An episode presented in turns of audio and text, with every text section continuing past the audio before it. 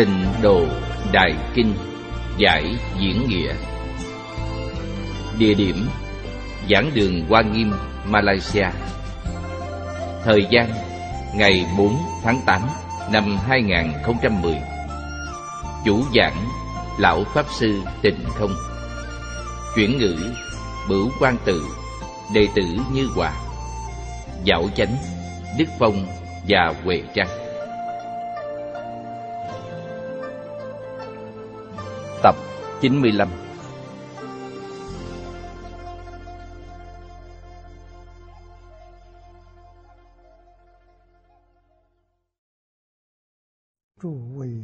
Chư vị Pháp Sư, Chư vị đồng học, Xin hãy ngồi xuống.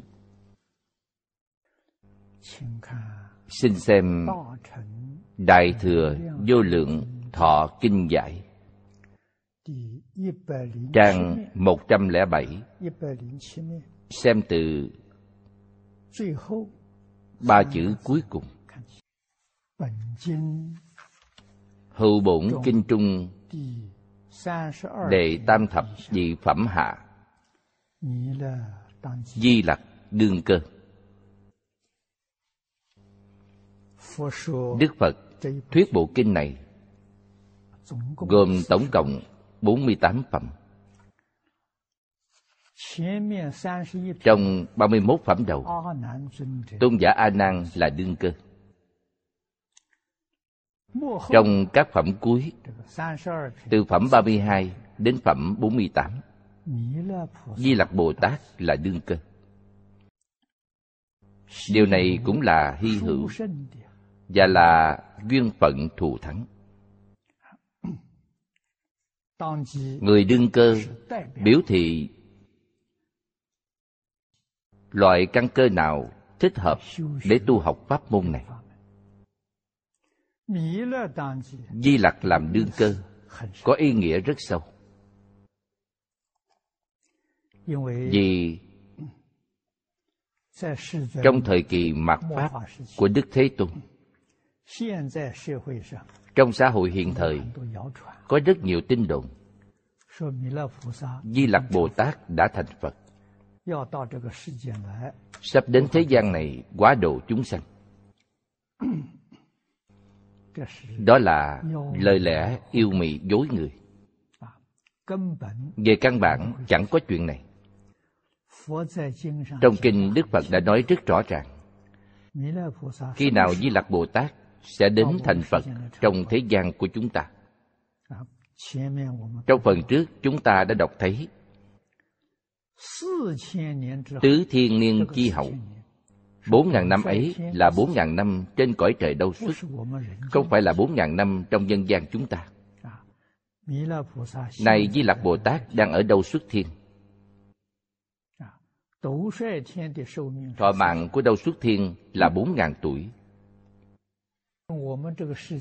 sự khác biệt thời gian giữa đâu xuất thiên và thế gian chúng ta rất lớn. Hiện nay được gọi là thời sai. Một ngày trên ấy bằng 400 năm trong nhân gian. Nếu nói theo nhân gian, thọ mạng con người rất dài thì sống được 100 năm. Trên trời đâu xuất cũng là một ngày gồm 24 giờ dùng thời gian trên đâu xuất để tính toán. Người trong dân gian thọ trăm tuổi, sống được bao nhiêu giờ? Sáu giờ. Sáu giờ của họ bằng một trăm năm của chúng ta. Sai khác rất lớn. Đổi theo cách tính thời gian trên địa cầu sẽ là 57 ức 6 ngàn vạn năm. 57 ức. Thời gian còn dài quá. Rất ư là lâu. Trên thế gian, nếu không có Phật xuất thế, sẽ hết sức đáng thương. 57 ức, 6 ngàn vạn năm. Tôi tính sai rồi. Nhưng Phật, Bồ Tát vô cùng từ bi. trong lúc không có phật xuất thế tuy hiện thời thích ca mâu ni phật đã diệt độ nhưng sức ảnh hưởng của ngài tức là pháp giận của lão nhân gia là một dạng hai ngàn năm. Dựa theo cách ghi chép của tổ sư đại đức trung quốc từ xưa thích ca mâu ni phật sinh vào năm thứ hai mươi bốn, đời châu chiêu dương. Lão dân gia nhập diệt vào năm thứ năm mươi ba, đời châu bục dương. Nếu tính theo cách này, phải biết từ khi thích ca mâu ni phật diệt độ đến nay là ba ngàn lẻ ba mươi bảy năm. Khác với cách tính của người ngoại quốc, theo cách tính của người ngoại quốc thì là hơn hai ngàn năm trăm năm, sai biệt sáu trăm năm. Chúng ta chẳng cần khảo cứu chuyện này. Phạm những gì có tướng đều là hư vọng. Chuyện này không quan trọng. Điều quan trọng nhất là hiểu lý. Chúng ta niệm phật, cầu nhất tâm bất loạn, đó là trọng yếu. Do vậy, tuy phật chẳng tại thế, kinh điển vẫn còn kinh đại thừa nói chỗ nào có kinh điển chỗ đó có pháp thân của như lai hiện diện. Đức phật dùng kinh giáo để độ chúng sanh. Những thứ khác đều thuộc loại kỷ niệm. Chẳng hạn như xá lời của phật hoặc xương ngón tay đức phật đều thuộc loại kỷ niệm và quý vị đến xem cho nhiều lễ bái nhiều đến đâu đi nữa vẫn chẳng thể khai ngộ cũng chẳng thành phật. Chúng ta muốn khai ngộ muốn thành phật vẫn phải nương theo giáo huấn trong kinh điển để nghiêm túc tu hành. đó là chánh pháp chẳng phải là mê tín. Phải hiểu đạo lý này di lặc làm đương cơ có nghĩa là trong thời kỳ mạt pháp. Di lặc bồ tát dạy chúng ta pháp môn gì? dạy chúng ta niệm phật. dạy chúng ta cầu sanh di đà tịnh độ. chẳng phải là di lặc tịnh độ. phải hiểu ý nghĩa này nếu chẳng hiểu ý nghĩa này phần sau kinh từ phẩm 32 trở đi ngài di lặc làm đương cơ sẽ chẳng còn ý nghĩa gì hết. Do vậy chúng ta phải hiểu phải thấu hiểu ý nghĩa biểu thị pháp của đức phật. Không chỉ là hiện thời di lặc bồ tát dạy chúng ta phải niệm a di đà phật cầu sanh tịnh độ mà trong tương lai tức là vào năm bảy ức sáu ngàn vạn năm sau. Khi di lặc bồ tát đến thành phật trong thế gian này, vẫn giảng bộ kinh này, vẫn tuyên dương tịnh độ, khuyên dạy mọi người niệm phật, cầu sanh tây phương cực lạc thế giới. Phải là như vậy thì sự biểu thị pháp mới là viên mãn. Nếu không, ngài biểu thị pháp có ý nghĩa gì đâu? Đối với những chỗ như thế này xem kinh phải chú tâm cho nên hời hợt, qua loa đọc lướt qua. Vì thế ở chỗ này, kinh điển đã đặc biệt nhắc nhở chúng ta. Lại xem tiếp, đệ tứ thập lục phẩm. Phật, phó chúc di lặc đại sĩ viết ngã kim như lý tuyên thuyết, như thị quảng đại di diệu pháp môn. Đó là nói về bộ kinh này. Nhất thiết chư phật chi sở xưng tán. Ở đây chúng ta thấy mười phương hết thể chư phật như lai tán thán thích ca mâu ni phật. Tuyên dương pháp môn này. Khuyên dạy đại chúng. Niệm phật cầu sanh tịnh độ.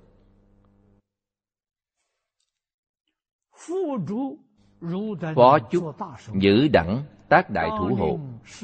Đương linh thị pháp cửu trụ bất diệt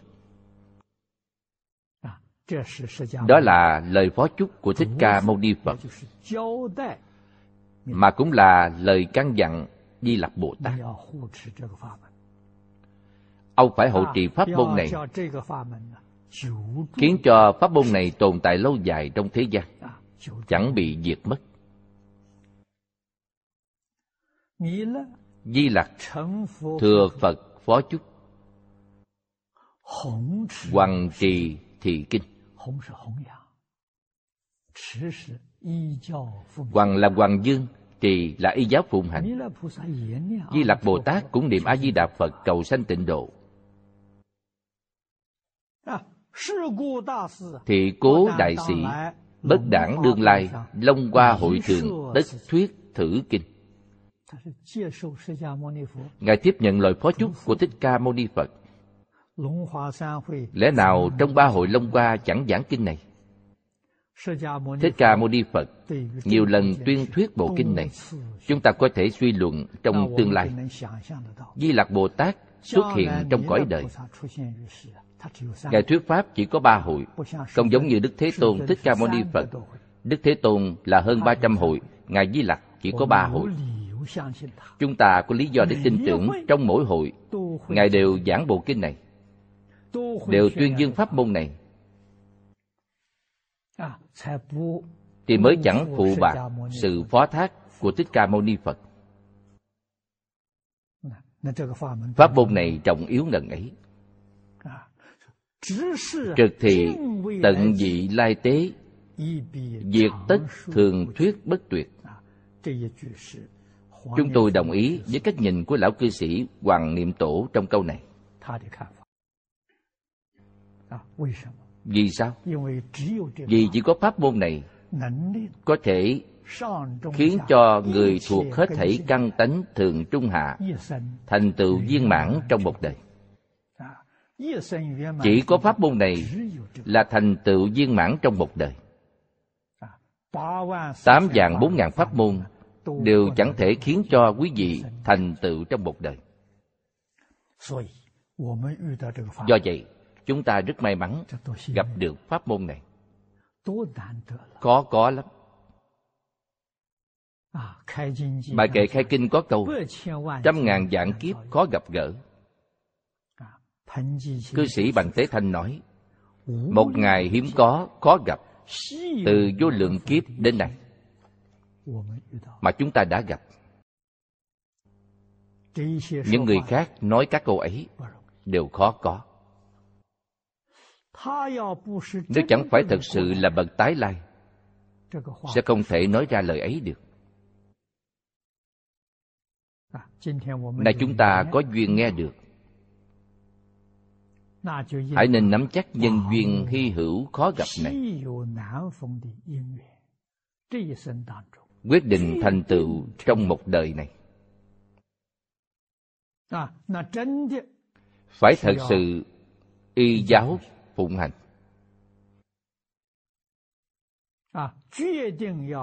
Phải quyết định nắm chặt cơ hội này. chớ nên bỏ lỡ. Đó là đúng. Di lặc bồ tát được giới thiệu tới đây. Tiếp theo đó là giới thiệu hiền kiếp. Vì trong kinh văn có nói cặp hiền kiếp nhất thiết bồ tát kiếp là một danh xưng thời gian trong phật pháp. là một khoảng thời gian rất dài. Kiếp được nói đến ở đây là đại kiếp.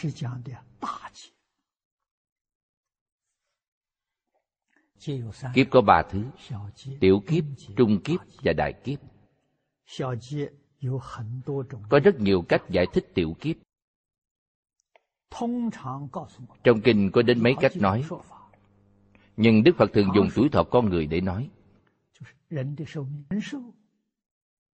Tuổi thọ con người ngắn nhất là 10 năm. Đây là nói theo tuổi thọ bình quân của cư dân trong thế gian này. Nói chung, tuổi thọ trung bình trong thế giới hiện nay là 70 tuổi. Cổ nhân thường nói, nhân sanh thất thập cổ lai hy. Trong thời đại Thích Ca Mâu Ni Phật xuất thế, tuổi thọ bình quân là 100 tuổi. Khi con người thọ 10 tuổi, cứ mỗi 100 năm, tăng thêm một tuổi, tăng đến 8 dạng 4 ngàn tuổi là đạt tới cực hạn. Từ 8 dạng 4 ngàn tuổi, cứ mỗi trăm năm bèn giảm một tuổi, lại giảm đến 10 tuổi. Một chu kỳ, một tăng, một giảm, được gọi là một tiểu kiếp. 20 tiểu kiếp là một trung kiếp. Bốn trung kiếp là một đại kiếp. Hiện kiếp là danh xưng của đại kiếp hiện thời. Chúng ta đang sống trong đại kiếp ấy. Một đại kiếp có bốn trung kiếp. Trung kiếp là thành, trụ, hoài không. Đó là bốn trung kiếp. Mỗi trung kiếp gồm 20 tiểu kiếp. Thời gian được tính theo cách như vậy. Hiện thời là trụ kiếp trong thành, trụ, hoại, không. Này chúng ta đang thuộc trụ kiếp. Danh di hiện kiếp. Tại thử đại kiếp trung, hữu thiên Phật xuất thế. Vì sao gọi là hiền? Trong đại kiếp này, có một ngàn vị Phật xuất hiện trong thế gian này. Thích Ca Mâu Ni Phật là vị thứ tư. Vị thứ năm kế tục là Di Lặc Bồ Tát. Đến thế gian này làm Phật. Đây là vị Phật thứ năm. Phải biết, sau khi Pháp dần của Thích Ca Mâu Ni Phật kết thúc, vẫn phải là sau 57 ức 6 ngàn vạn năm. Di Lặc Bồ Tát mới đến thế gian này thì hiện thành Phật. Thời gian không có Phật, không có giáo huấn của Thánh Nhân. Tập tánh của chúng sanh rất khó dứt trừ. Khổ chẳng thể nói được. Phật Bồ Tát từ bi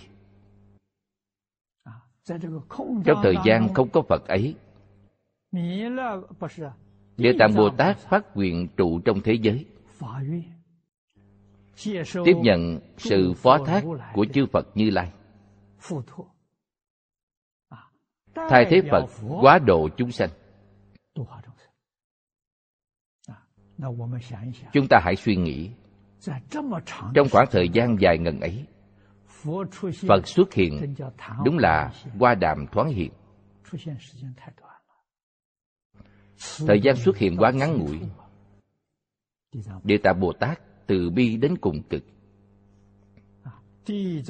Pháp hội của Địa Tạng Bồ Tát thù thắng hơn các pháp hội vô lượng thọ, pháp hoa, hoa nghiêm. Vì sao? Thích Ca Mâu Ni Phật tại Đao Lợi Thiên Cung giảng kinh Địa Tạng Bồ Tát Bổ Nguyện. Ai đến tham gia Pháp hội? Mười phương hết thảy chư Phật Như Lai. Quý vị nói xem có tuyệt diệu hay không? Trong các kinh điển khác, chúng ta thấy lúc Đức Thế Tôn mở Pháp hội, người nào tham gia?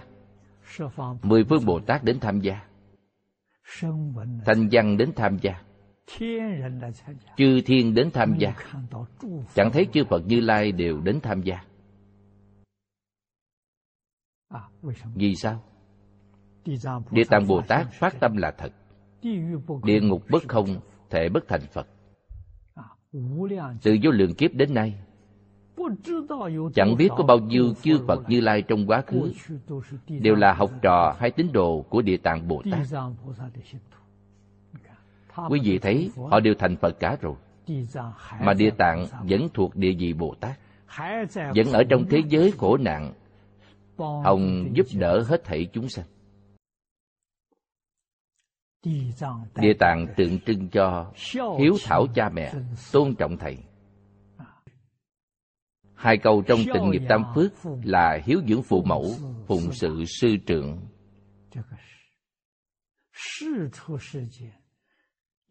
Là cội rễ của hết thảy điều lành thế gian và xuất thế gian. Bồ Tát đại diện cho pháp môn này.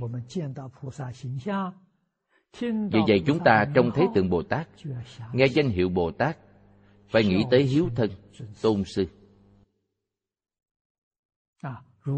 Nếu kẻ nào bất hiếu với cha mẹ, bất kính sư trưởng, khỏi cần phải nói nữa. Dẫu là kẻ tu hành tốt đẹp đến mấy, vẫn là giả, chẳng thật. Vì sao? Kẻ ấy trái nghịch tánh đức. Do vậy, tại Trung Quốc vào thời cổ, quốc gia tuyển lựa nhân tài. Quá nữa là những người ấy sẽ được trao quyền cai trị. Điều kiện tiên quyết là phải hiếu thảo. Người ấy có thể hiếu thảo với cha mẹ, nhất định sẽ có thể yêu dân, trùng với nước nhà.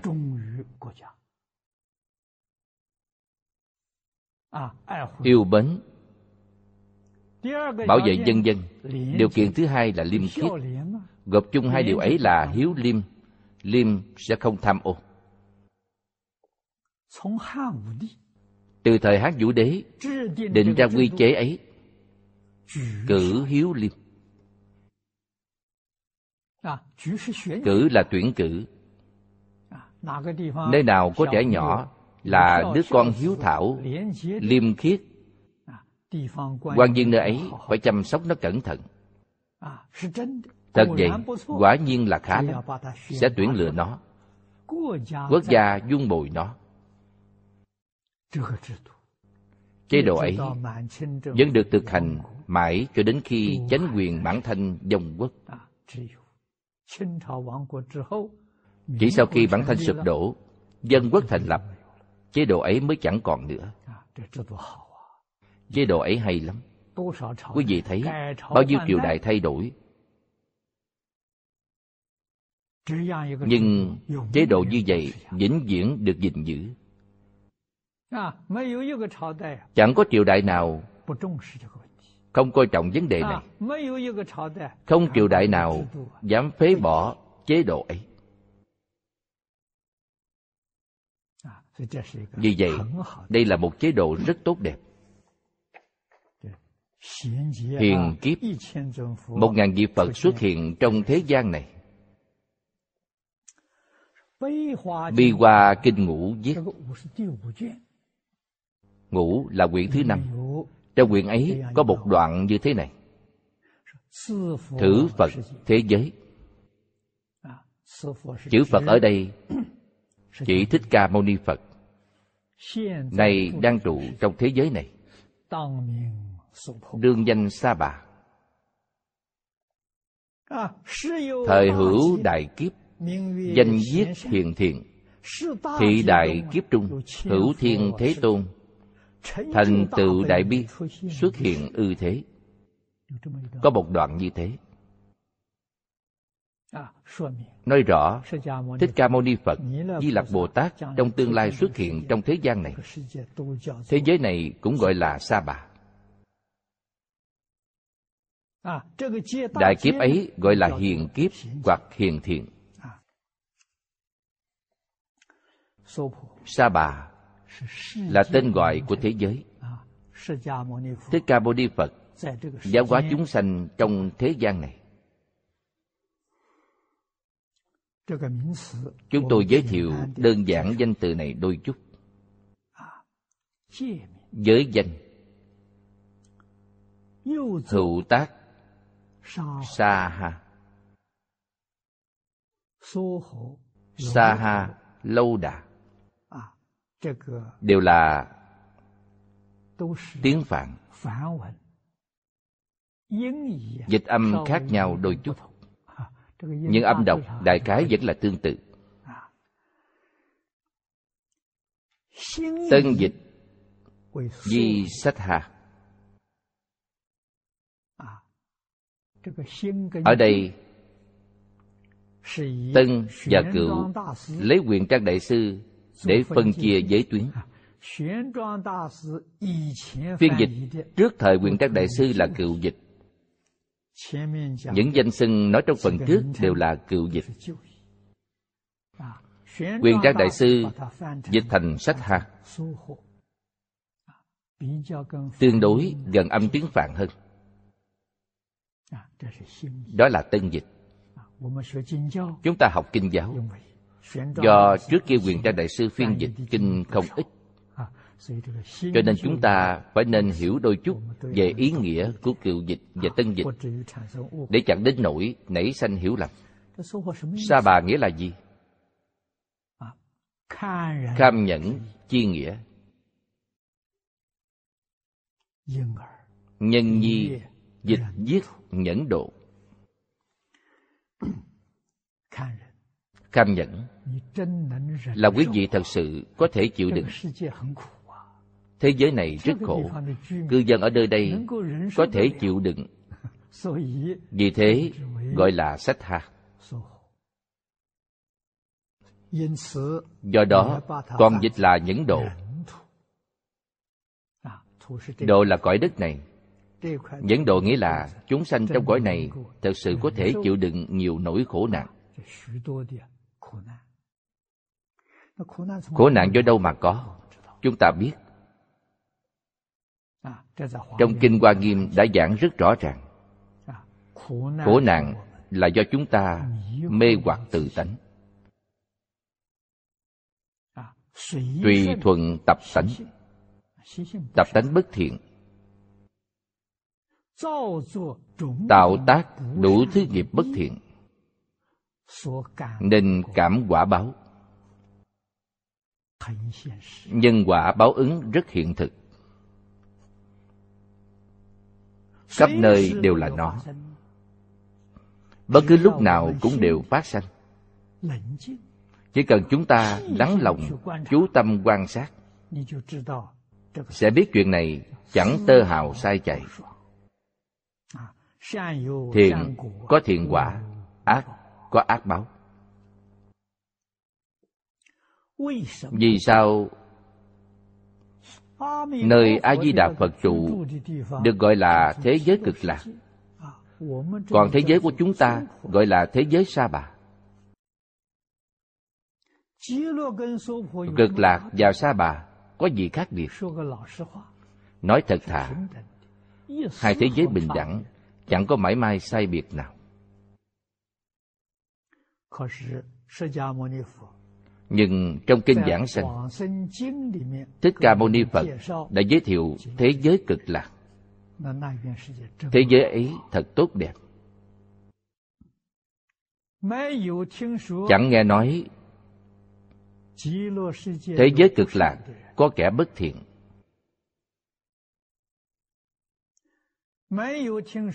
Chẳng nghe nói thế giới cực lạc có ngôn hạnh bất thiện cũng chẳng nghe nói。thế giới cực lạc có tai nạn gì？thủy tai phong tai động đất chưa hề nghe nói。do nguyên nhân gì？đức phật cũng từ bi nói rõ với chúng ta thế giới ấy toàn là các vị thượng thiện nhân sống cùng một chỗ chúng ta bèn hiểu rõ. Thế giới cực lạc là một thế giới mới. giống như một khu vực mới trong thế gian này. vừa mới thành lập. Thế giới sa bạ là một khu rất cổ lỗ. Đời đời kiếp kiếp chất chứa những nghiệp chướng tập khí chưa đoạn một khu vực mới được thành lập. trong ấy có cư dân hay không? không có. Khu vực mới không có cư dân cũ. cư dân trong tây phương cực lạc. Đều do a di đà phật dùng bổn nguyện và quay thần tiếp dẫn người trong mười phương thế giới sanh về thế giới cực lạc. Bởi lẽ nó là một khu vực mới. Đến chỗ ngài phải thỏa một điều kiện điều kiện gì vậy？điều kiện là thập thiện。a di đà phật bảo chúng ta cư dân trong cõi cực lạc đều là thượng thiện nhân ở cùng một chỗ。chúng ta muốn đến đó ắt phải tu thượng phẩm thập thiện mới có thể giảng sanh mỗi ngày niệm phật niệm rất khá mỗi ngày niệm mười dạng câu phật hiệu. Lâm chung có thể giảng sanh hay không? tùy thuộc cái tâm của quý vị là thiện hay bất thiện. muốn xem lòng của quý vị mà thiện. bất thiện mười dạng câu chẳng sai. có công phu. nếu quý vị tu thập thiện thượng phẩm thập thiện ngay lập tức phê chuẩn có thể di dân sang thế giới cực lạc mỗi ngày mười dạng câu phật hiệu tâm địa bất thiện vẫn còn tham sân si mạng.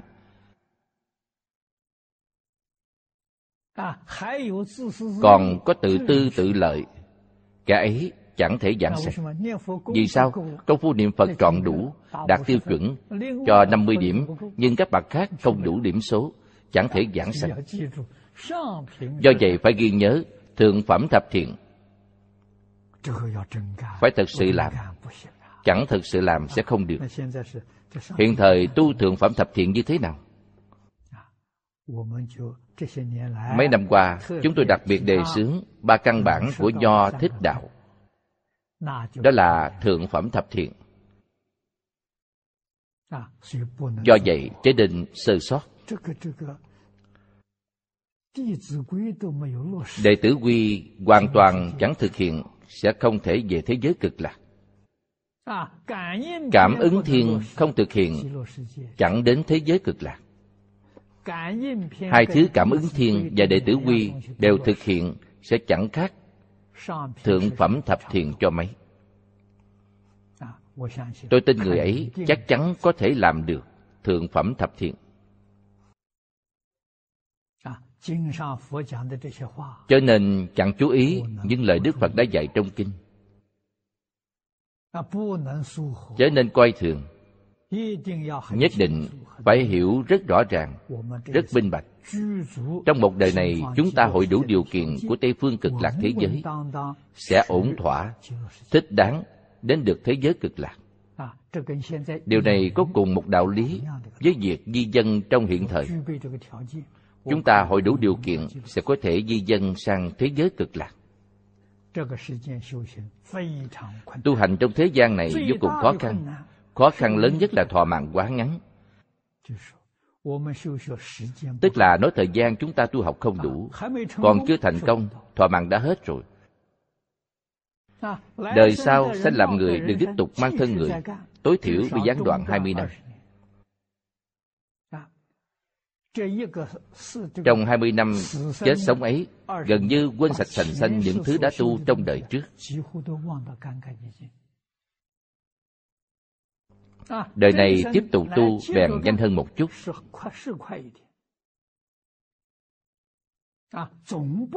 Vẫn chẳng bằng thọ mạng lâu dài không có thể viên mãn thành tựu trong một đời đến thế giới cực lạc chuyện ấy sẽ được giải quyết. Người sanh về thế giới cực lạc sẽ giống như a di đà phật. a di đà phật vô lượng thọ. Nên ai nấy trong thế giới cực lạc đều là vô lượng thọ. Vì vậy gọi là thành tựu viên mãn trong một đời vì họ có thời gian dựa vào điều này, chúng ta thật sự hiểu, minh bạch, rõ ràng. Chẳng thể không giảng sanh. Đức phật dạy chúng ta, những gì trong thế gian này chẳng thể đem sang thế giới cực lạc. Hãy buông xuống toàn bộ. Những gì có thể đem sang thế giới cực lạc, hãy khéo học tập, tu hành cho nên không biết những gì có thể mang theo. Những gì sẽ mang theo được giới định huệ mang theo được. Thiền định bát nhã mang theo được. Đoạn ác tu thiền tích công lũy đức mang theo được. tự tư tự lợi tiếng tâm lời dưỡng ngũ dục lục trần trong thế gian chẳng mang theo được. Chẳng mang theo được thì phải thực sự buông xuống. Chẳng có tơ hào lưu luyến. Đối với những gì mang theo được, bèn nghiêm túc học tập. Học phật, mục tiêu chung cực là mong cầu minh tâm kiến tánh kiến tánh thành phật. Đúng là trở về tự tánh chỉ cần chúng ta đến tây phương cực lạc thế giới, chắc chắn sẽ thành tựu viên mãn trong một đời. Vì sao gọi là một đời? Giảng sanh thế giới cực lạc là một đời. Phải biết, giảng sanh là giảng sanh ngay trong lúc còn sống. Chẳng phải là chết rồi mới giảng sanh. Cho vì đồng học nhất định phải hiểu rõ điều này vì thế, giảng sanh là bất tử. A di đà phật đến tiếp dẫn quý vị. Quý vị còn chưa tắt hơi, vẫn là người sống. Quý vị thấy phật đến tiếp dẫn. Theo phật ra đi, giả biệt người nhà, chào từ biệt họ, rồi ra đi. Thân thể chẳng cần đến nữa, bỏ đi. Chẳng mang theo thân thể. Đó là thứ bẩn thỉu. Thế giới cực lạc là thế giới thanh tịnh chẳng có thứ gì bẩn thỉu. Thân là cội nguồn của hết thảy ô nhiễm, cần phải dứt bỏ nó. Do vậy, đến thế giới cực lạc là ra đi trong khi còn sống. Chẳng chết, ra đi trong lúc sống. Đến thế giới cực lạc, nơi đó là quá sanh, chẳng phải thai sanh. Thế giới cực lạc là quá sanh nên chẳng có nỗi khổ sanh lão bệnh tử. Đã thế đức phật giới thiệu thể chất của người trong cõi cực lạc là tử ma chân kim sắc thân. thân kim cang bất hoại.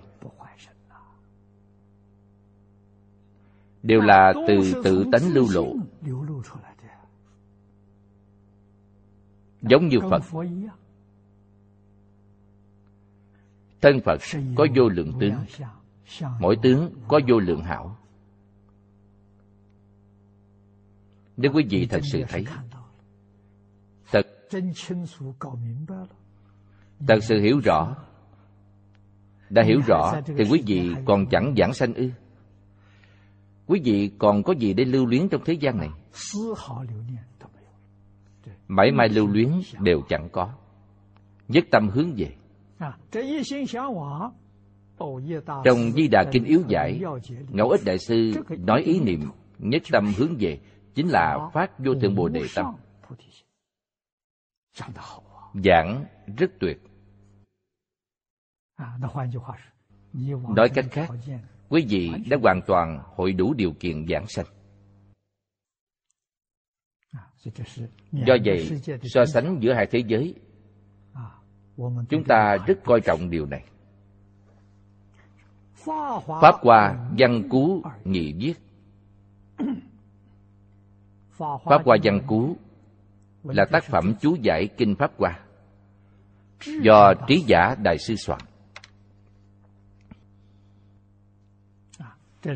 Trong ấy có giải thích chữ Sa Bà. Sa Bà thử phiên nhẫn, kỳ đồ chúng sanh an ư thập ác, bất khẳng xuất ly. đây là hoàn cảnh hiện tại của chúng ta. Tùng nhân danh độ cố xưng di nhẫn. Thật vậy người trên thế giới này đúng là an trụ trong thập ác tức mười ác nghiệp.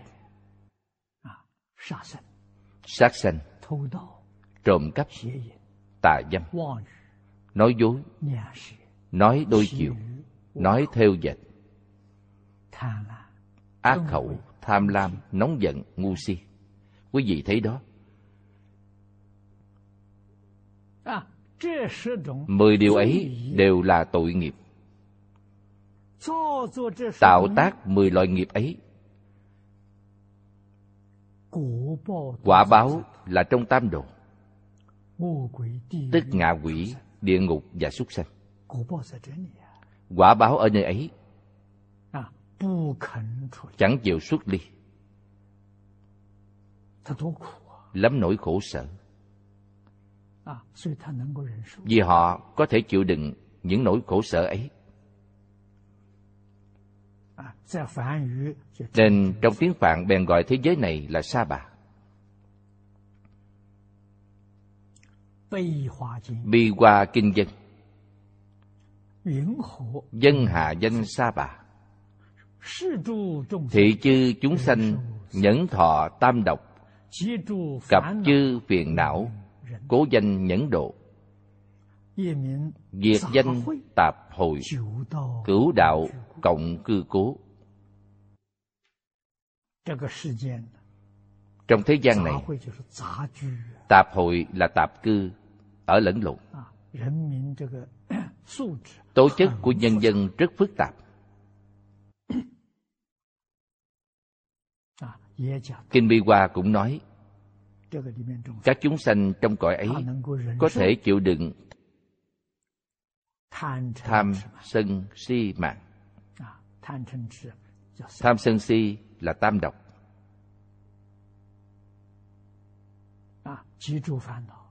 cặp chư phiền não. phiền não nặng nhất là ngạo mạn và hoài nghi. Sự hoài nghi ấy chẳng tầm thường mà là hoài nghi giáo huấn của thánh hiền.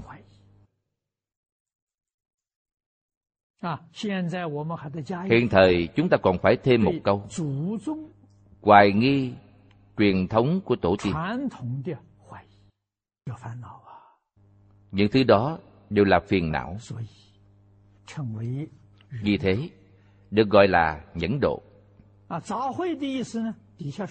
Ý nghĩa tạp hội được câu tiếp theo nói rất rõ ràng.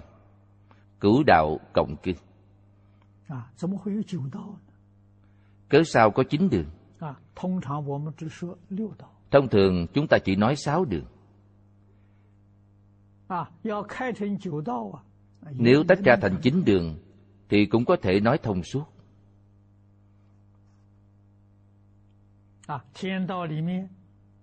Trong thiên đạo có dục giới thiên sắc giới thiên và vô sắc giới thiên. Đó là ba đường một biến thành ba. Trong địa ngục có vô gián địa ngục có tám địa ngục lành tám địa ngục nóng do vậy một cũng biến thành ba.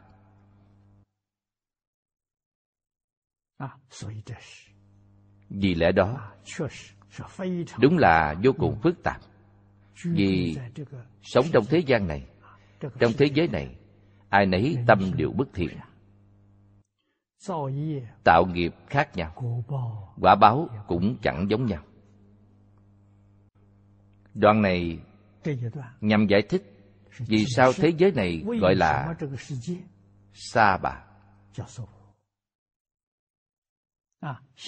Tiếp đó, trong pháp hoa quyền tán nói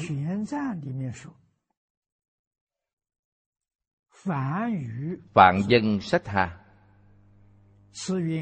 Thử dân cam nhẫn, Chư Bồ Tát đẳng hạnh lợi lạc thời đa chư quán tật chúng khổ bức não. Kham nại lao nguyện như nhẫn thọ cố. Nhân dĩ di danh. Sa bà giả, hoa giả. Ý nghĩa này khác với phần trước. Trong phần trước nói về chúng sanh cư trụ, tức cư dân trong thế giới này. Họ có thể chịu đựng những khổ nạn trong thế gian đó gọi là tự làm tự chịu. Trong pháp hoa nguyện nghĩa, nói đến chư phật bồ tát chúng sanh trong thế gian này tuy khổ, nhưng họ có cảm. Có người mong cầu phật bồ tát trong khi chịu khổ, chịu nạn, họ cầu phật bồ tát gia hộ cầu phật bồ tát đến cứu chúng con. Chúng sanh dấy lên ý niệm ấy phật bồ tát lập tức nhận được tin tức ấy. Các ngài có đến hay không? Đến chứ. Các ngài đến giúp đỡ chúng ta. Nên dùng thân gì để độ bèn hiện thân ấy? Các ngài đến nơi đây để độ bọn chúng sanh chúng ta. Trạng huống như thế nào? Các ngài chịu khổ giống như chúng ta có thể còn chịu khổ nhiều hơn chúng ta có nghĩa là phật bồ tát ứng quá trong thế gian để độ chúng sanh rất khổ chẳng dễ độ。nói tới ý nghĩa này quý vị thấy sách pháp hoa quyền tán viết chư bồ tát đẳng chữ đẳng ấy nghĩa là gì？có a la hán bích chi phật còn có chư thiên chư thiên từ bi cũng đến thế gian giúp đỡ chúng sanh khổ nạn。họ đến hành lợi lạc thời lợi lạc chúng sanh đến giúp chúng sanh đến cứu khổ cứu nạn. nhưng như thế nào? Đa chư quán tật chúng khổ bức não. Nghĩa là bồ tát đến đây hảo tâm cứu giúp chúng sanh nhưng vẫn có rất nhiều kẻ quán giận ganh ghét các ngài còn có rất nhiều kẻ gây cho các ngài đủ mọi phiền não.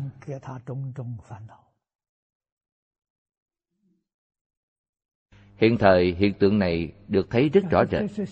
Người tin tưởng phật bồ tát kẻ không tin bèn nhục mạ người ấy là mê tín. Nghĩ hết mọi cách để bài xích chướng ngại người ấy. độ chúng sanh rất khổ nhưng những vị bồ tát ấy có thể nhẫn nại. kham nại lao nguyện. Đó là vất vả khổ sở. Nhi nhẫn thọ cố. Ở đây bồ tát tu nhẫn nhục ba la mật. thứ gì cũng đều nhẫn nại. Nhẫn dĩ di danh quý vị thấy đó cư dân khổ sở phật bồ tát đến nơi đây để độ chúng sanh cũng khổ nên gọi là thế giới kham nhẫn do vậy lấy đó làm tên sa bà giả ngoa giả sa bà là phiên âm thời cổ phải nên phiên là sách ha âm này so với nguyên âm khác biệt nhiều hơn tây dực ký nhất viết tây dực ký do quyền trang đại sư viết.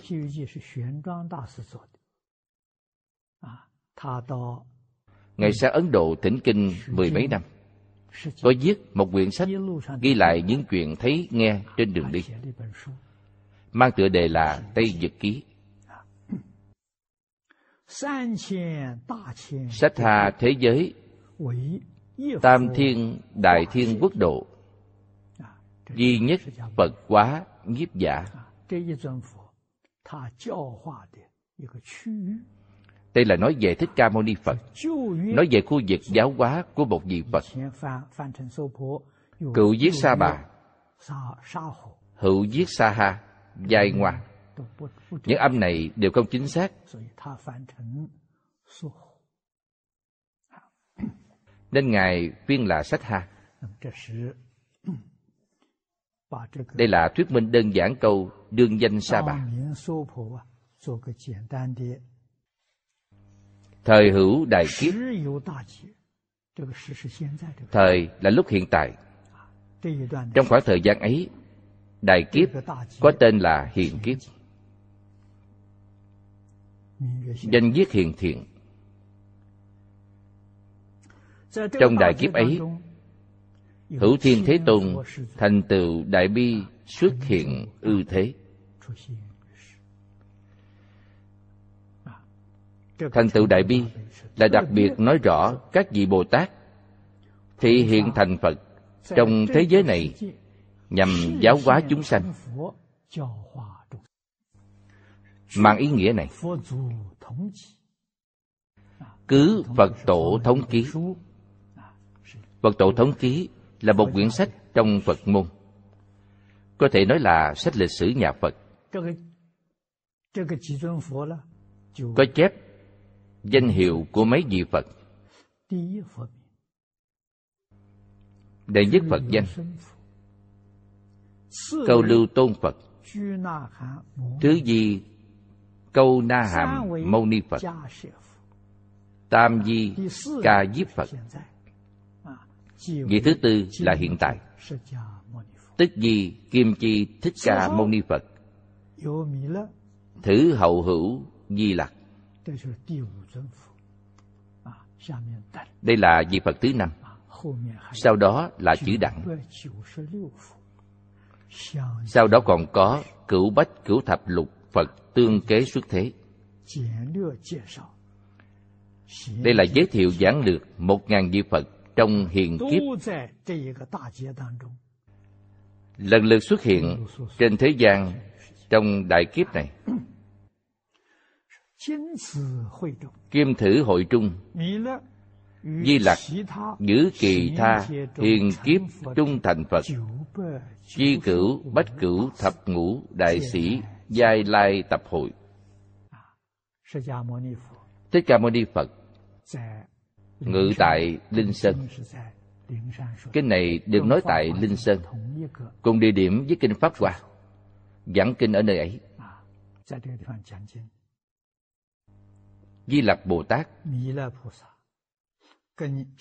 và 995 vị Đại Bồ Tát sẽ thành Phật trong thế gian này vào thời tương lai của hiền kiếp.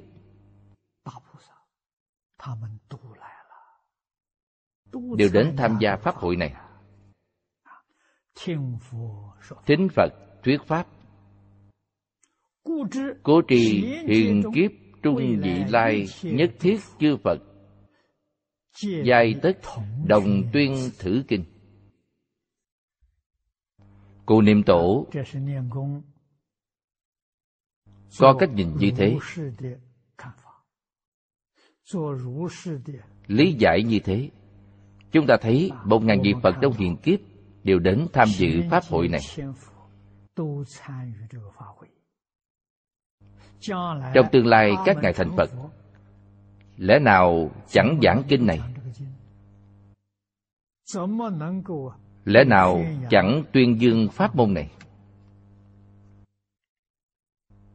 Tiếp theo đó cô niệm tổ thuyết minh đơn giản. việc thuyết. Hiền kiếp. cộng nhất. Thiên linh ngũ phật. tức là không kể di lạc bồ tát. Đó là một cách nói khác. Sau khi di lạc bồ tát còn có một ngàn vị phật xuất thế. Đó là ý nghĩa của câu di lặc dĩ hạ nhất thiên linh nhất nhân hiện thời chưa thành phật còn đang mang thân phận bồ tát phi sở thường kiến cố bất tường lục. chẳng rơm lời tỉnh lược. phần nêu danh hiệu cụ thể của các vị phật trong hiện kiếp dĩ thượng đệ nhất phẩm. Dĩ tính. văn. thời. chủ xứ chúng. lục chủng thành tựu. Di bổn kinh chứng tính.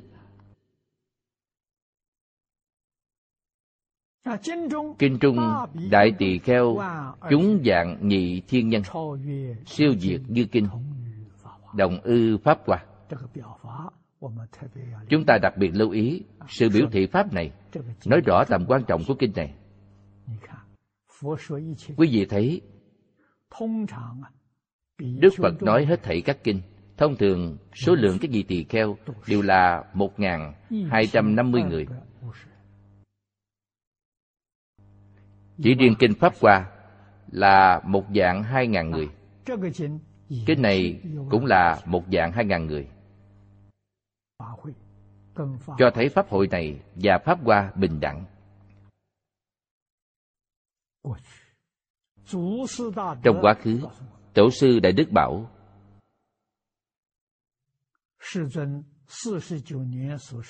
hết thảy các pháp do đức thế tôn đã nói trong 49 năm có thể chia thành ba loại là tiểu thừa, đại thừa và nhất thừa. Chia thành ba loại ấy. Tiểu thừa giảng về thanh văn và duyên giác. Nói theo cách bây giờ là học hành đã đạt được học gì. Đại thừa là Bồ Tát. Nhất thừa là thành Phật. Đối với kinh thành Phật, các vị tổ sư đại đức từ xưa đã khẳng định kinh thành Phật chỉ có ba bộ. Tức là Hoa Nghiêm, Pháp Hoa và Phạm Võng. Kinh Phạm Võng chưa được truyền toàn bộ đến Trung Quốc. Chỉ có một phẩm được truyền đến Trung Quốc.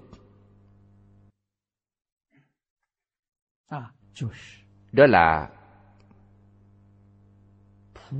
Bồ Tát giới phẩm. Tức là phẩm Bồ Tát tâm địa giới trong bộ kinh ấy. Bộ kinh đó phân lượng cũng rất lớn. Nhưng chưa được truyền tới Tại Trung Quốc, chỉ có Hoa Nghiêm và Pháp Hoa Nhưng Tổ sư Đại Đức phán định, Kinh này cao hơn Hoa Nghiêm và Pháp Hoa. Vì sao? Hoa Nghiêm và Pháp Hoa đến cuối cùng đều là mười đại nguyện dương dẫn về cực lạc. Nói cách này hợp lý, mà nói theo lý cũng thông suốt. Nói cách khác, Hoa Nghiêm và Pháp Hoa là kinh nhất thừa. Thành Phật trong một đời, cho nên kinh này cũng là thành Phật trong một đời. Sau đó lại nói, Hữu phổ hiền tối di thượng thủ, đồng ư Hoa Nghiêm Kinh. Việc biểu bổn kinh chi đồng ư thượng chi viên giáo nhị kinh giả. Đây là hai bộ kinh nhất thừa trong viên giáo. Kinh này ngang hàng với hai kinh đó, chẳng sai biệt. Vì vậy, vào đời Thanh trước kia, cư sĩ Bành Tế Thanh đã gọi kinh này là Trung Bổn Hoa Nghiêm. Kinh A Di Đà là Tiểu Bổn Hoa Nghiêm. Quý vị thấy có ý nghĩa như vậy. chúng ta phải đặc biệt lưu ý những đề xướng chỉ dạy của các vị tổ sư đại đức trong toàn bộ Phật giáo trong 49 năm hoàng truyền của Thích Ca Mâu Ni Phật bộ kinh này chiếm địa vị ra sao có thể nói bộ kinh này là chí cao vô thượng không chỉ ngang hàng với Hoa Nghiêm và Pháp Hoa. Trên thực tế, nó còn cao hơn Hoa Nghiêm và Pháp Hoa. Kinh Hoa Nghiêm đến cuối cùng viên mãn là mười đại nguyện dương của Phổ Hiền Bồ Tát dẫn về cực lạc. Thật sự đạt tới viên mạng rốt ráo. Chúng ta chớ nên chẳng biết điều này chúng ta đương theo pháp hoa và hoa nghiêm để tu hành hy vọng thành công trong một đời này, hết sức xa vời, mờ mịt các pháp môn ấy phải tu định pháp hoa tam muội chẳng dễ thành tựu. pháp giới quán như trong kinh quan nghiêm người tầm thường chẳng thể quán thành。quý vị thấy phương pháp trong bộ kinh điển này trong 48 nguyện có nói khi lâm chung mười niệm nhất định giảng sanh do vậy thiền đạo đại sư tán thán pháp môn này là dạng người tu dạng người đến. Chẳng bỏ sót một ai. Chúng ta đã gặp gỡ may mắn lắm. Dẫu trong đời này chúng ta học phật cũng vậy. Mà không học phật cũng vậy. Trong quá khứ và đời này đã tạo chẳng ít tội nghiệp. Có thể giảng sanh không? Có thể. Chỉ cần quý vị sau khi nghe pháp môn này hạ quyết tâm quay đầu là bờ ta chẳng còn làm ác nữa. Ta thật sự nhất tâm tu học thập thiện thật thà niệm phật. Cầu sanh tịnh độ là được rồi. Quá khứ tạo tác tội thập ác ngũ nghịch cũng được. Vẫn có thể giảng sanh. Tuyệt diệu chưa? Đúng là quay đầu là bờ. Chúng ta trở nên không biết điều này. Nhất định phải quý trọng duyên phận thù thắng khôn sánh này chúng ta học phẩm thứ nhất tới đây。dưới đây chúng ta xem phẩm thứ hai là đức tuân phổ hiền。chúng ta thấy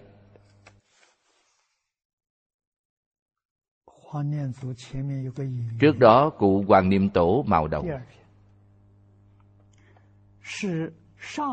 đệ nhị phẩm thị thượng phẩm thánh chúng chi bổ sung. Chúng thành tựu trong sáu thứ thành tựu. Chỉ đối đến xuất gia bồ tát. Tại gia bồ tát chưa nhắc tới. Phải nói bổ sung trong phần kế tiếp. Bổn phẩm chi thủ, ư bồ tát chúng trung. Niêm xuất thượng thủ, chi hiền hộ đẳng thập lục chánh sĩ. 16 vị đại Bồ Tát ấy đều là đẳng giác Bồ Tát. Toàn là tại gia Bồ Tát. Phẩm mạc.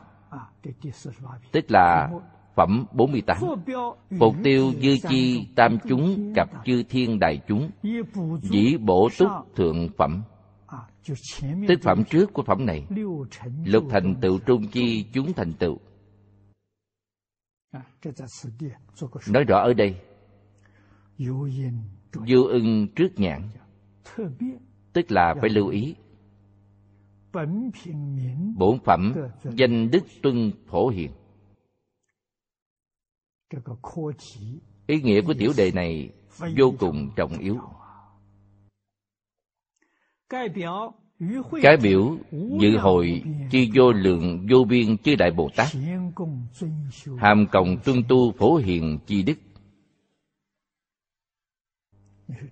quý vị nói xem kinh này có tuyệt vời hay chăng? Đều cùng tuân tu đức của phổ hiền là ở nơi đâu? Trong kinh hoa nghiêm, tức là trong đại phương quảng phật hoa nghiêm kinh. Chư phật bồ tát vị nào cũng đều tu phổ hiền chi đức. Phổ hiền chi đức là mười đại nguyện dương thành tựu viên mãn trong một đời. Kinh này chẳng ra ngoài lệ ấy. Phổ hiền chi đức. Tật diệt vô lượng. Nói thật với quý vị. Thì là vô lượng vô biên. Nghi kỳ tâm trung chi tâm yếu trung chi yếu. Tắc di thập đại nguyện dương đạo quy cực lạc giả Thị di bổn phẩm chi cương. Tổng cương lãnh của phẩm kinh này là mười đại nguyện dương của Phổ Hiền Bồ Tát. Phổ Hiền nguyện, Phổ Hiền đức thật sự là vô lượng, vô biên, vô tận, vô số. Cụ Hoàng nói rất hay. Tâm yếu, tâm trung chi tâm, yếu trung chi yếu, chính là mười đại nguyện dương. Do vậy, chúng ta phải học mười đại nguyện dương. Có thể học bao nhiêu, bèn học bấy nhiêu. Đối với chính mình chắc chắn có lợi ích. Đầu tiên là phải học lễ kính chư Phật. Đối với bất cứ ai đều phải lễ kính. Vì sao? Hết thảy chúng sanh là vị lai Phật. Há có thể chẳng lễ kính ư? Chúng ta lại Phật, phải lại ba đời mười phương chư Phật. Ba đời là đời quá khứ, đời hiện tại. Trong kinh Thích Ca Mâu Ni Phật đã giới thiệu. Đời vị lai, Đức Phật đã nói, hết thảy chúng sanh đều là vị lai Phật. Chúng ta chẳng cung kính một người hay chẳng cung kính một động vật nhỏ chính là chẳng cung kính vị lai Phật. Từ chỗ này có thể thấy được đại đức và đại nguyện của Phổ Hiền Bồ Tát.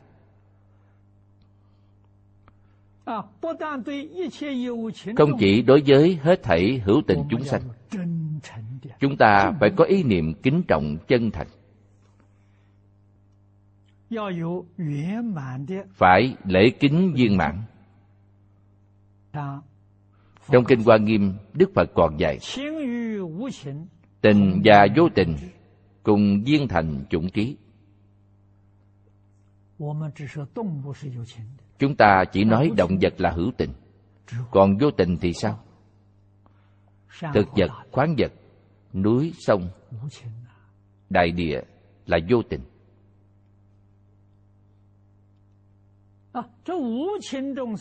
Vô tình chúng sanh cùng viên thành chủng trí. Câu này chẳng thể nghĩ bàn.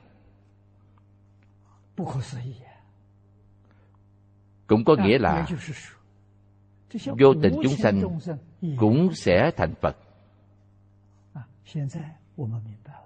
Nay chúng tôi đã hiểu rõ. Trước kia chẳng hiểu nổi câu này.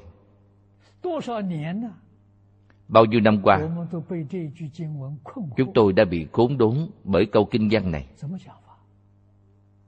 Giảng theo cách nào? Tôi thân cận rất nhiều vị đại đức. Thưa hỏi họ câu này thì họ cũng chẳng giảng câu này rõ ràng cho lắm. Giảng khá khá một chút là hữu tình chúng sanh thành Phật thì núi sông đại địa cũng đều thành tựu. Cách giảng ấy không sai, nhưng chưa thể khiến cho chúng tôi tâm phục khẩu phục. Mãi cho đến lúc chúng tôi học tập Hoa Nghiêm,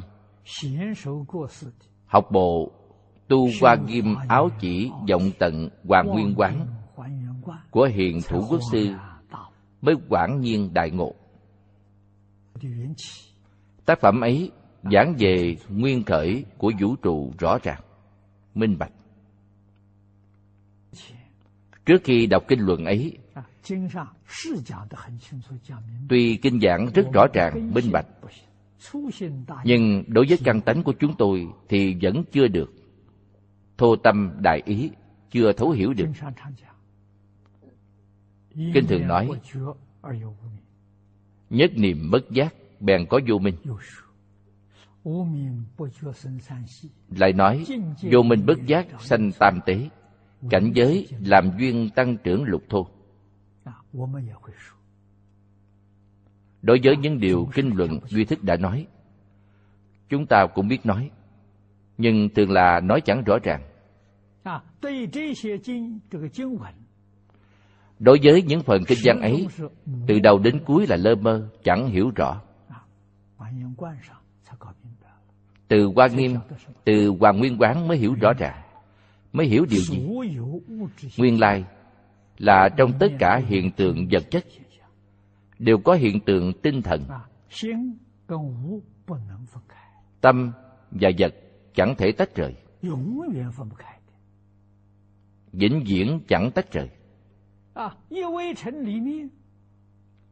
Trong một di trần, có tin tức viên mãn. Đương nhiên, hữu tình và vô tình cùng viên mãn chủng trí. Hiểu rõ chân tướng của chuyện này. Không chỉ có tâm cung kính đối với con người Mà đối với một tảng đá. Một hạt cát hay bụi Đều tròn đủ tâm cung kính. Quý vị mới thực hiện được sự lễ kính chư Phật của Phổ Hiền Bồ Tát ta cung kính hết thảy mọi người.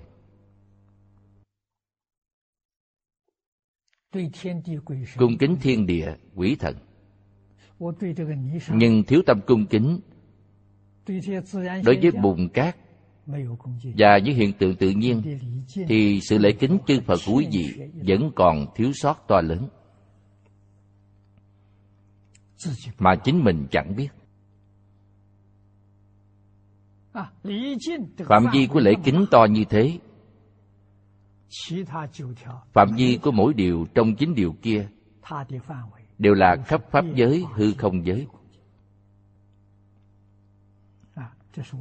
Chúng ta là người tu học Đại Thừa Cầu sanh Tây Phương cực lạc thế giới. Cho nên không biết điều này. Đã biết, hãy thật sự làm. Trong tương lai, phẩm vị giảng sanh sẽ cao. Phẩm vị của chính mình được nâng cao với một mức độ lớn. Bây giờ chúng ta xem kinh văn. Đoạn kinh này nói về 16 vị chánh sĩ nhằm bổ sung phần Bồ Tát chúng phía trước. Hữu hiền hộ đẳng tập lục chánh sĩ. Sở dị thiện tư duy Bồ Tát. Huệ biện tài Bồ Tát. Quán vô trụ Bồ Tát thần thông qua bồ tát. Quan âm bồ tát bảo tràng bồ tát trí thượng bồ tát tình căn bồ tát tính huệ bồ tát nguyện huệ bồ tát hương tượng bồ tát bảo anh bồ tát trung trụ bồ tát chế hạnh bồ tát giải thoát bồ tát nhi di thường thủ đây là giới thiệu đức hiệu của 16 vị Thường Thủ Bồ Tát. Ý nghĩa biểu thị Pháp rất sâu. Bao hàm ý nghĩa đặc biệt. Trong hàng xuất gia Bồ Tát thuộc phần trước, chỉ nêu tên ba vị. Tại gia Bồ Tát nêu ra 16 vị. Điều này có ý nghĩa gì? Chúng ta phải hiểu rõ pháp môn này đặc biệt dành cho các vị đồng học tại gia tu tập. Thích hợp nhất.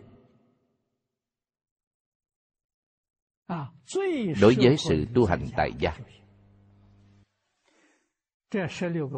16 vị Bồ Tát có địa vị bình đẳng với văn thù, phổ hiền, di lặc. Tại gia có thể thành tựu đẳng giác Bồ Tát chúng ta chớ nên không hiểu đạo lý này. chúng ta đọc lời chú giải của lão cư sĩ. chánh sĩ giả trước tiên giải thích chánh sĩ là gì? độ thế kinh viết. khai sĩ đại sĩ, thánh sĩ, lực sĩ, chánh sĩ, đẳng, giai bồ tát chi dị xưng trong kinh phật có nhiều cách xưng hô như thế. Quý vị thấy, những danh xưng ấy toàn là biệt hiệu của bồ tát. Trong kinh độ thế, nói tới khai sĩ thì khai là khai ngộ. Chẳng phải là khai ngộ tầm thường, mà là đại triệt đại ngộ, minh tâm kiến tánh. Người như vậy được gọi là khai sĩ. Bồ tát hoặc pháp thân bồ tát đối với danh xưng đại sĩ, quý vị thấy, chúng ta nói quán âm đại sĩ, phổ hiền đại sĩ.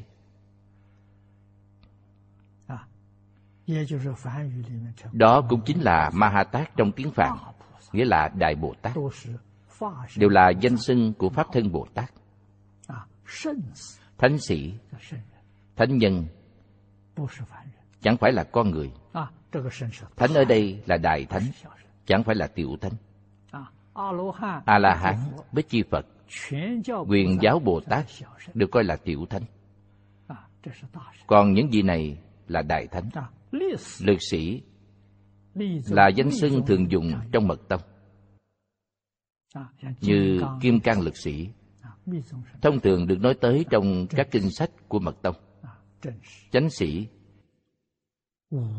Chánh là vô thường chánh đẳng chánh giác. Bồ tát là chánh đẳng chánh giác.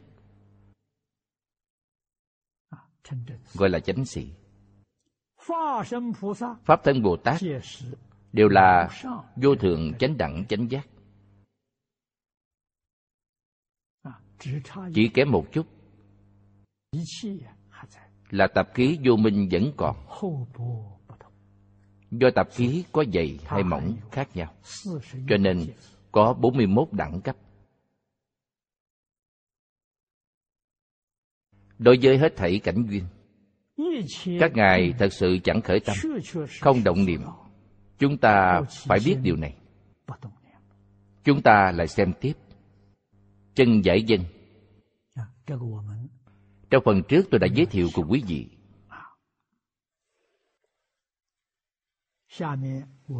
đây là tác phẩm chú giải của tổ sư đại đức nhật bản. chánh vị chánh đạo, sĩ vị sĩ phu. Đó là bậc sĩ đại phu. Tại gia chi sinh. Thử đẳng đại sĩ. Ngoại hiện phạm hình. Nội thâm đạt chánh đạo cố cư gia danh chi chánh sĩ. Đây là tại gia bồ tát. Tại trung quốc người tu hành tại gia được gọi là cư sĩ. Cư sĩ là người tại gia tu đạo, nên gọi là cư sĩ. Nói chung, đối với các vị đại sĩ, tức hàng pháp thân bồ tát, có nhiều danh xưng. Đối với tại gia bồ tát, thì các danh xưng khai sĩ và chánh sĩ cũng được dùng rất nhiều. Thường thấy sử dụng trong giới phật giáo. Ngoại hiện phàm hình. Phàm hình là thân phận tài gia. Trên thực tế là thâm đạt chánh đạo. Đạt là thông đạt. Chẳng phải là nông cạn, tầm thường, mà là thâm đạt. Thâm nghĩa là minh tâm kiến tánh. Kiến tánh thành Phật. Đời đường. Thuở lục tổ tại thế. Trong hội của Ngài, Có 43 người Minh tâm kiến tánh. Trong đó có tại gia cư sĩ, Chứng đắc quả vị Pháp thân Bồ Tát hữu hội sớ viết thập lục chánh sĩ giả. Văn thù sư lợi. Nghiêm tịnh kinh ngôn.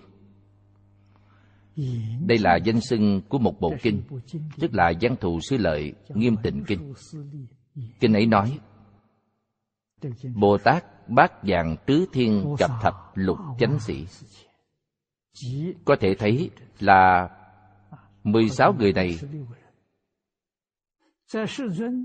thường được Đức Thế Tôn nêu lên làm thí dụ.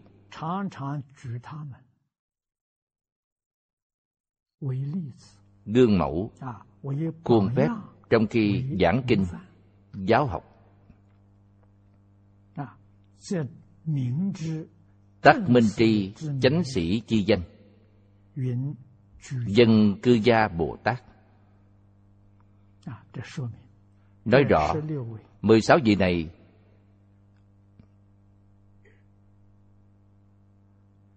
đều là tại gia Đại Bồ Tát. Chẳng phải là kẻ tầm thường. Chánh vị chánh đạo, sĩ vị cư sĩ. Hoàng lão cư sĩ nói như vậy, chúng ta càng dễ hiểu. Thử đẳng đại sĩ tuy bảo quan hòa trần. Trung quốc cũng có một thành ngữ có tính chất hoàn toàn tương đồng là hòa quan đồng trần.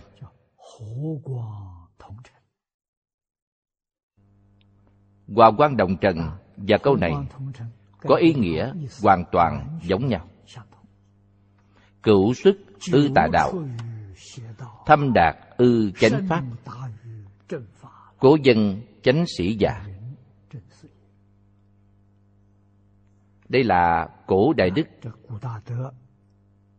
Giải thích danh từ này. Chuẩn thượng khả tri Chánh sĩ giả Tức tại gia Bồ Tát. Đây là lời tổng kết.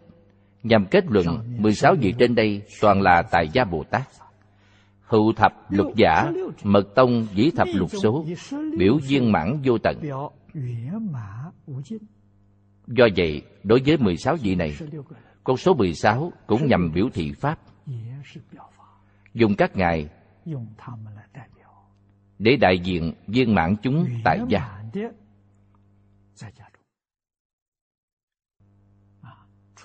Xuất sanh nghĩa dân. Xuất sanh nghĩa là tên một quyển sách. là một bộ luận. chúng ta cũng có thể nói trong bài luận văn ấy lại giảng. quyết hữu hà sa.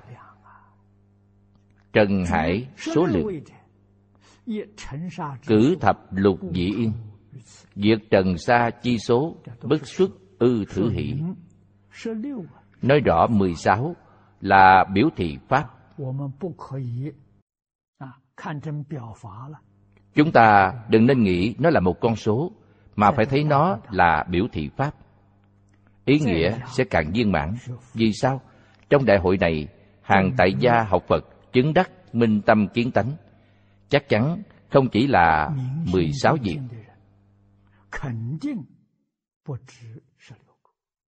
Cho nên 16 biểu thị sự viên mãn.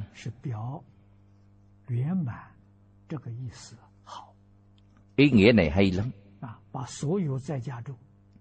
Gồm trọn hết thảy những người tài gia đã đạt tới trình độ này.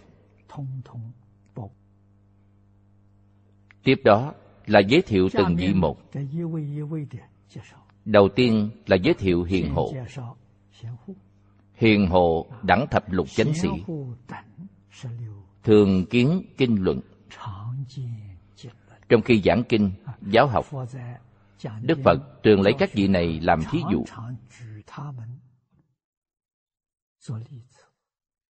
Thắng tư duy, phạm thiên kinh, cặp tư ích kinh, liệt thập lục danh,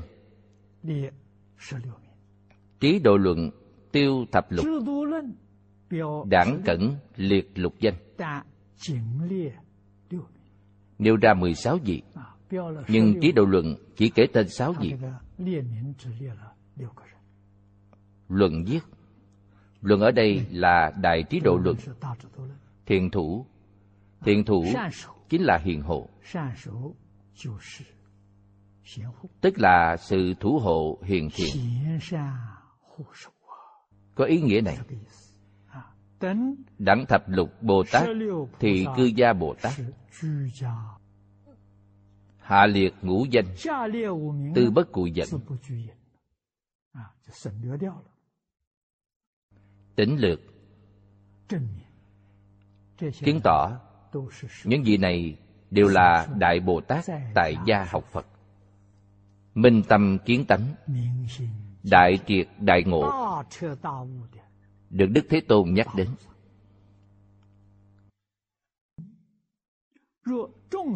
Từ ích kinh dân, nhật hữu chúng sanh văn danh giả, tất cánh đắc tam bồ đề, cố dân thiện thủ.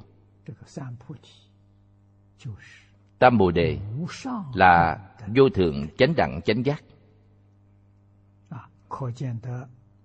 Có thể thấy những vị Bồ Tát này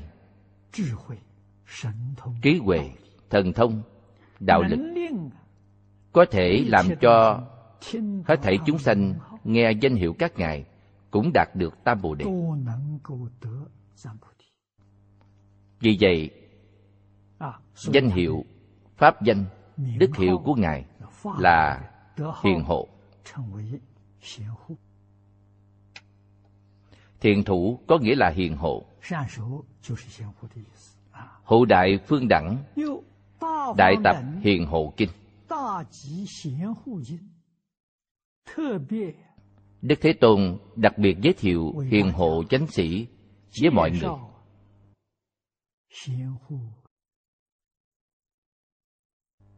Giảng về ngài trong buổi giảng ấy. Trong kinh ấy có nói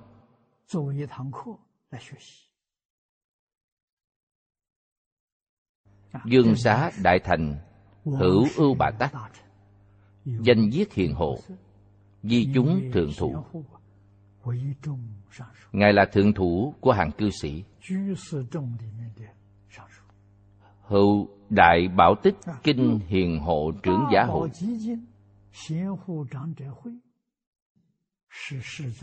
bảo tích là một trong hơn 300 hội của Đức Thế Tôn hội này có quy mô rất lớn. Trong hội này, đức phật nói rất nhiều kinh điển. Nói mấy chục bộ. Đây là một đại pháp hội. Thời gian cũng rất dài. Trong hội này, tức là trong hội đại bảo tích, cũng có nói kinh vô lượng thọ. Phật thuyết hiền hộ trưởng giả chúng lạc sự. lạc là yêu chuộng chuyện vui sướng.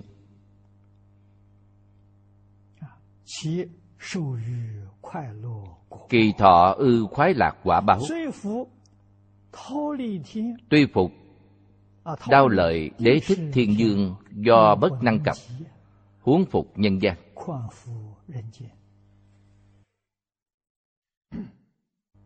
Có nhân ác có quả. Phật Pháp đã thật sự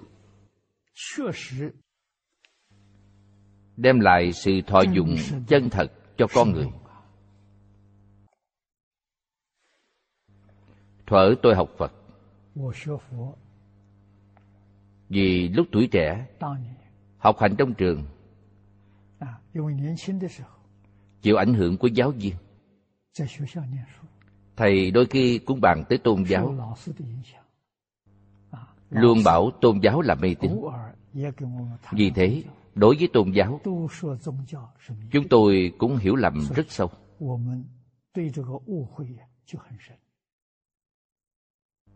Chẳng muốn tiếp xúc tôn giáo.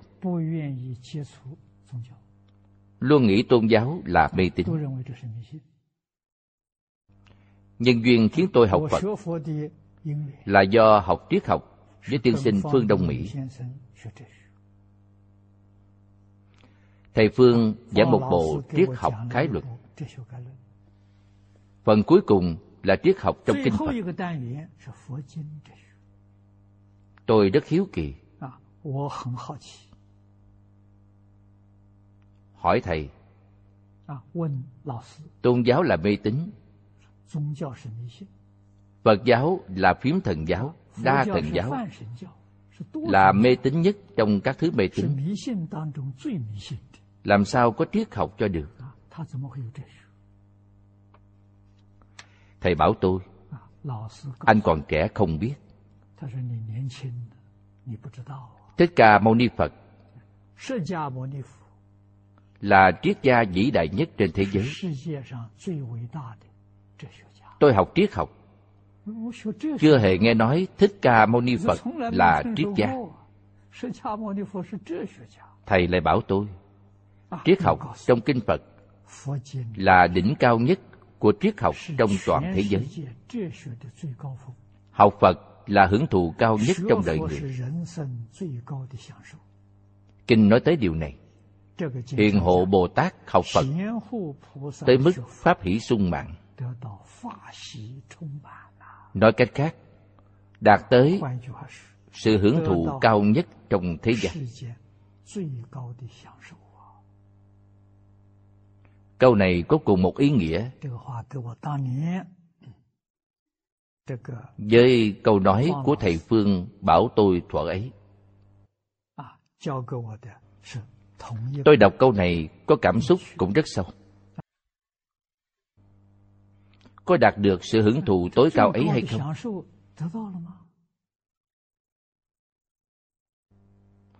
Tôi đã học phật. 59 mà. Sang năm là đúng một giáp. Đã 60 năm rồi. Thật sự đạt được. Hàng ngày đều đạt được. Quan hỷ khôn sánh. Chứng thực lời cổ đức đã bảo ý gì thế gian há nồng đậm bằng pháp gì? nếu đem ý gì của nhân gian thiên thượng sánh với pháp gì? Chẳng có cách nào sánh bằng. nhân gian thiên thượng là gì?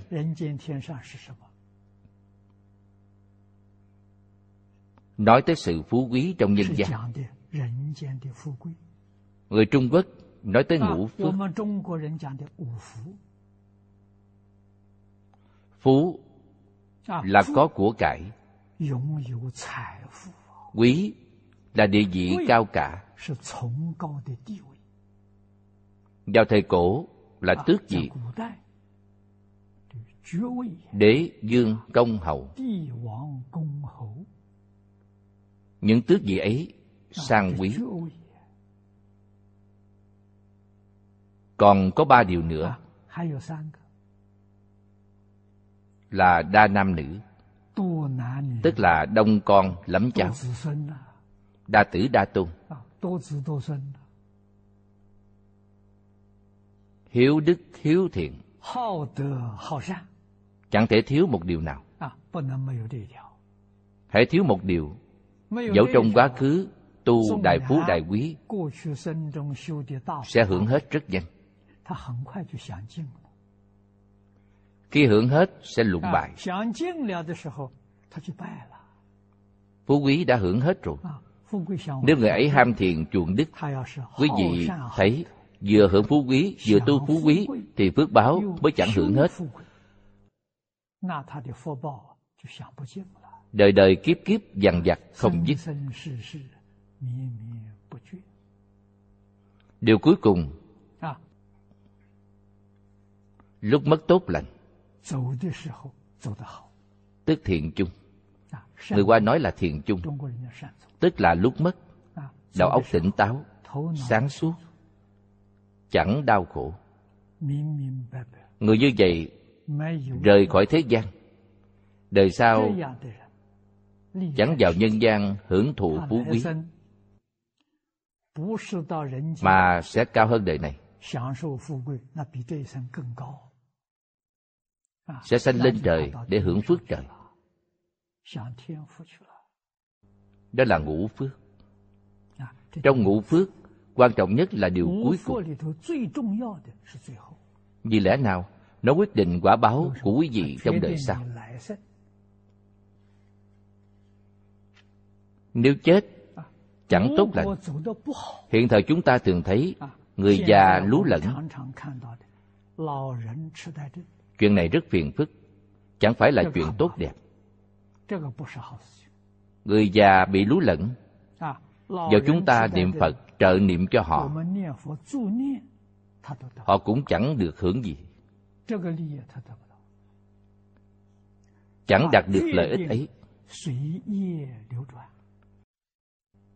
chắc chắn sẽ phải lưu chuyển theo nghiệp. Nếu người ấy suốt đời tích đức hành thiện, chúng ta tin tưởng người ấy tuổi già chẳng thể nào mắc phải chứng bệnh ấy. Vì sao? Người ấy có phước báo.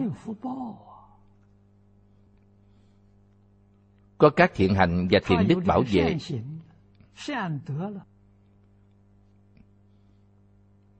Chúng ta học Phật càng phải chú ý điều này học phật mà lúc mất bị lú lẫn thì cũng là theo nghiệp chịu báo.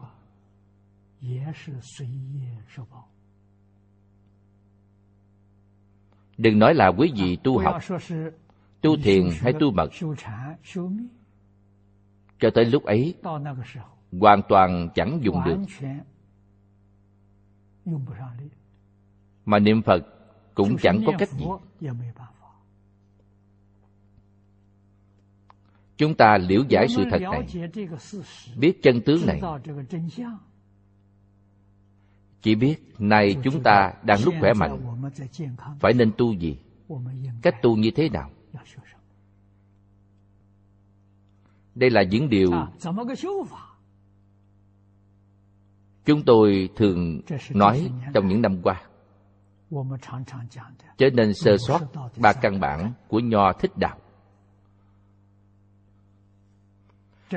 cho nên không nghiêm túc học tập. quý vị thật sự muốn tích lũy công đức. Công đức. Và phước đức khác nhau. chớ nên coi phước đức là công đức. Quý vị làm chuyện tốt giúp đỡ người khác. đó là phước đức. Quý vị thấy thuở ấy đặt ma tổ sư đến trung quốc. Lương Vũ Đế tiếp kiến Ngài. Có thể nói, Lương Vũ Đế là một vị hộ Pháp lớn nhất trong Phật giáo sử Trung Quốc. Thật sự tận tâm tận lực hộ trì Phật Pháp. Ông ta dùng thân phận đế dương lập cho Phật giáo bốn trăm 80 tòa đạo tràng. Tự diện am đường. Hộ trì dạ, mấy chục vạn người xuất gia. Chiếu cố họ. Chính mình rất đắc ý. Đạt Ma Tổ Sư đến Trung Quốc. Hai người gặp mặt lương vũ đế khoe khoang chính mình đã thay phật môn làm những chuyện tốt đẹp như thế. hướng về tổ thỉnh giáo. trên thực tế là khoe khoang. trong phật môn trẫm đã làm những chuyện tốt đẹp nhiều gần ấy công đức có lớn hay không? Đạt ba tổ sư trả lời bằng một câu trọn chẳng có công đức. Lương vũ đế nghe câu ấy chẳng chịu nổi rất bực mình đuổi tổ đi chẳng biếu tặng gì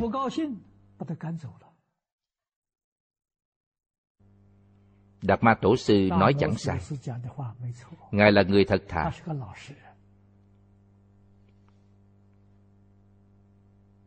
Nếu tán thán nhà vua vài câu, rất lớn, rất lớn, vua sẽ khoái chí hộ trì tổ. Do tổ không làm như vậy nên nhà vua hậm hực đây là tổ đạt ma nói rõ lương vũ đế làm chuyện gì. phước đức chẳng phải công đức. Công đức là gì? công đức là tu hành. Trì giới có công có công phu sẽ đạt được gì? Đắc định. Đắc định là đức. Có công phu tu định sẽ khai trí huệ. Do định khai huệ, khai trí huệ là đích. Vì thế, những thứ ấy là thật, chẳng giả. Chẳng dính dáng gì đến chuyện quý vị tu bố thí cúng dường. Bố thí cúng dường là tu phước, nhất định phải biết điều này. Nếu khi ấy đương vũ đế hỏi, trẫm có phước đức hay không? Nhất định tổ đạt ma sẽ giơ ngón cái lên. Rất ư là lớn. Phước đức của bệ hạ rất lớn. Phước đức và công đức khác nhau. Quả báo của phước đức là trong ba thiện đạo. Công đức chẳng phải vậy. Công đức là vượt thoát lục đạo luân hồi. Thành phật làm tổ. Đó là công đức công đức và phước đức nhất định phải phân biệt rõ ràng, phải hiểu rõ ràng. Chúng ta thường thấy trong chùa miếu ghi cái rương đựng tiền để người ta bỏ tiền vào là công đức xương. Lầm rồi, há phải là công đức người hiểu biết sẽ ghi là phước điền xương đó là đúng quý vị đến gieo phước đó là phước điền chẳng có công đức. và quý vị bố thí chùa miếu nhiều đến mấy vẫn chẳng có công đức mà là phước đức. Nhất định phải hiểu rõ điều này. Đừng nên lầm lẫn chúng ta học phật phải phước huệ song tu. Công đức và phước đức đều phải nên tu. Quý vị chỉ tu công đức, không tu phước đức sẽ thiếu phước. Trong kinh phật có câu chuyện, tu huệ bất tu phước, la hán thác không bát a la hán chứng đắc a la hán quả đó là công đức. nhưng thiếu phước báo đi ra ngoài khất thực chẳng được ai cúng dường. thiếu phước mà. Ngược lại tu phước bất tu huệ. đại tượng quải anh lạc thời cổ công cụ giao thông chưa có xe cộ tại ấn độ và nam dương đều dùng voi để thay thế. Quốc dương ra ngoài, ngồi trên lưng voi. Voi ấy là người tu hành trong quá khứ. Tu phước chẳng tu huệ. Đời này, đầu thai đọa trong súc sanh đạo, là vật cưỡi của quốc dương. Khắp bình đeo các chuỗi báo đó gọi là đại tượng quải anh lạc. Trong kinh, đức phật thường nêu lên tỷ dụ này. Dụng ý rất sâu. Nếu chúng ta thấu hiểu, hãy phước huệ song tu. Đức phật tròn chẳng cấm chúng ta tu phước, nhưng tu huệ trọng yếu hơn tu phước phải lấy tu huệ làm chánh yếu. Phải tu công đức. Trợ tu là phụ trợ thì tu phước kèm theo. Phước huệ song tu. Bất luận tại gia hay xuất gia đều phải hiểu đạo lý này. Vì sao? Đã gặp gỡ phật pháp phật pháp thù thắng ở chỗ, nó tạo cơ hội cho quý vị. Ngay trong một đời này, có thể viên thành phật đạo, vĩnh viễn thoát khỏi luân hồi. Chuyện này rất hiếm có. Chẳng dễ thoát khỏi luân hồi. Đã xa vào hầm sâu này chỉ có gặp gỡ phật pháp thì quý vị mới có cơ hội vượt thoát luân hồi. Nhất là gặp gỡ tịnh độ. Gặp gỡ tịnh độ mà nếu thật sự chịu tu tập, không ai chẳng thành công. Thật sự giải thoát giảng sanh Tây Phương cực lạc thế giới, thì có thể nói thân thể này của chúng ta là thân cuối cùng trong lục đạo luân hồi. Đời sau chẳng còn luân hồi nữa. Điều này trọng yếu lắm. Quý vị nghĩ xem, còn có chuyện gì quan trọng hơn chuyện này? Đời này chẳng thể giảng sanh, chắc chắn đời sau là phải tiếp tục luân hồi. Chúng ta chẳng biết nỗi khổ luân hồi. Nếu biết sẽ kinh sợ. Chắc chắn là luân hồi trong lục đạo, thì thời gian trong tam ác đạo lâu dài. Thời gian trong ba thiện đạo ngắn ngủi, tạm bợ. Quý vị chẳng thoát khỏi lục đạo luân hồi, chắc chắn thời gian trong ác đạo sẽ dài lâu. Điều này chẳng khó hiểu quý vị nhìn vào hoàn cảnh sống trong cuộc sống hàng ngày. Từ sáng đến tối quý vị khởi lên mấy ý niệm là giới định huệ khởi mấy ý niệm là tham sân si. Quý vị so sánh một chút sẽ hiểu ngay. Nếu thời gian khởi tham sân si dài hơn thời gian giới định huệ thì sẽ đi vào tám ác đạo. Tâm tham là ngạ quỷ đạo. Sơn phệ là địa ngục đạo. Ngu si là súc sanh đạo. Do vậy, nếu lắng lòng phản tỉnh một phen, sẽ thấy rất đáng sợ. Trong một ngày từ sáng đến tối, xử sự đãi người tiếp vật sáu căn tiếp xúc cảnh giới sáu trần dấy lên niệm nào? Nói câu nào? Làm chuyện gì? Quý vị hoàn toàn hiểu rõ. Chẳng cần hỏi ai khác. Còn chẳng biết đời sau bản thân mình sẽ sanh vào đâu ư? Vì vậy muốn giảng sanh thì phải nắm vững câu phật hiệu.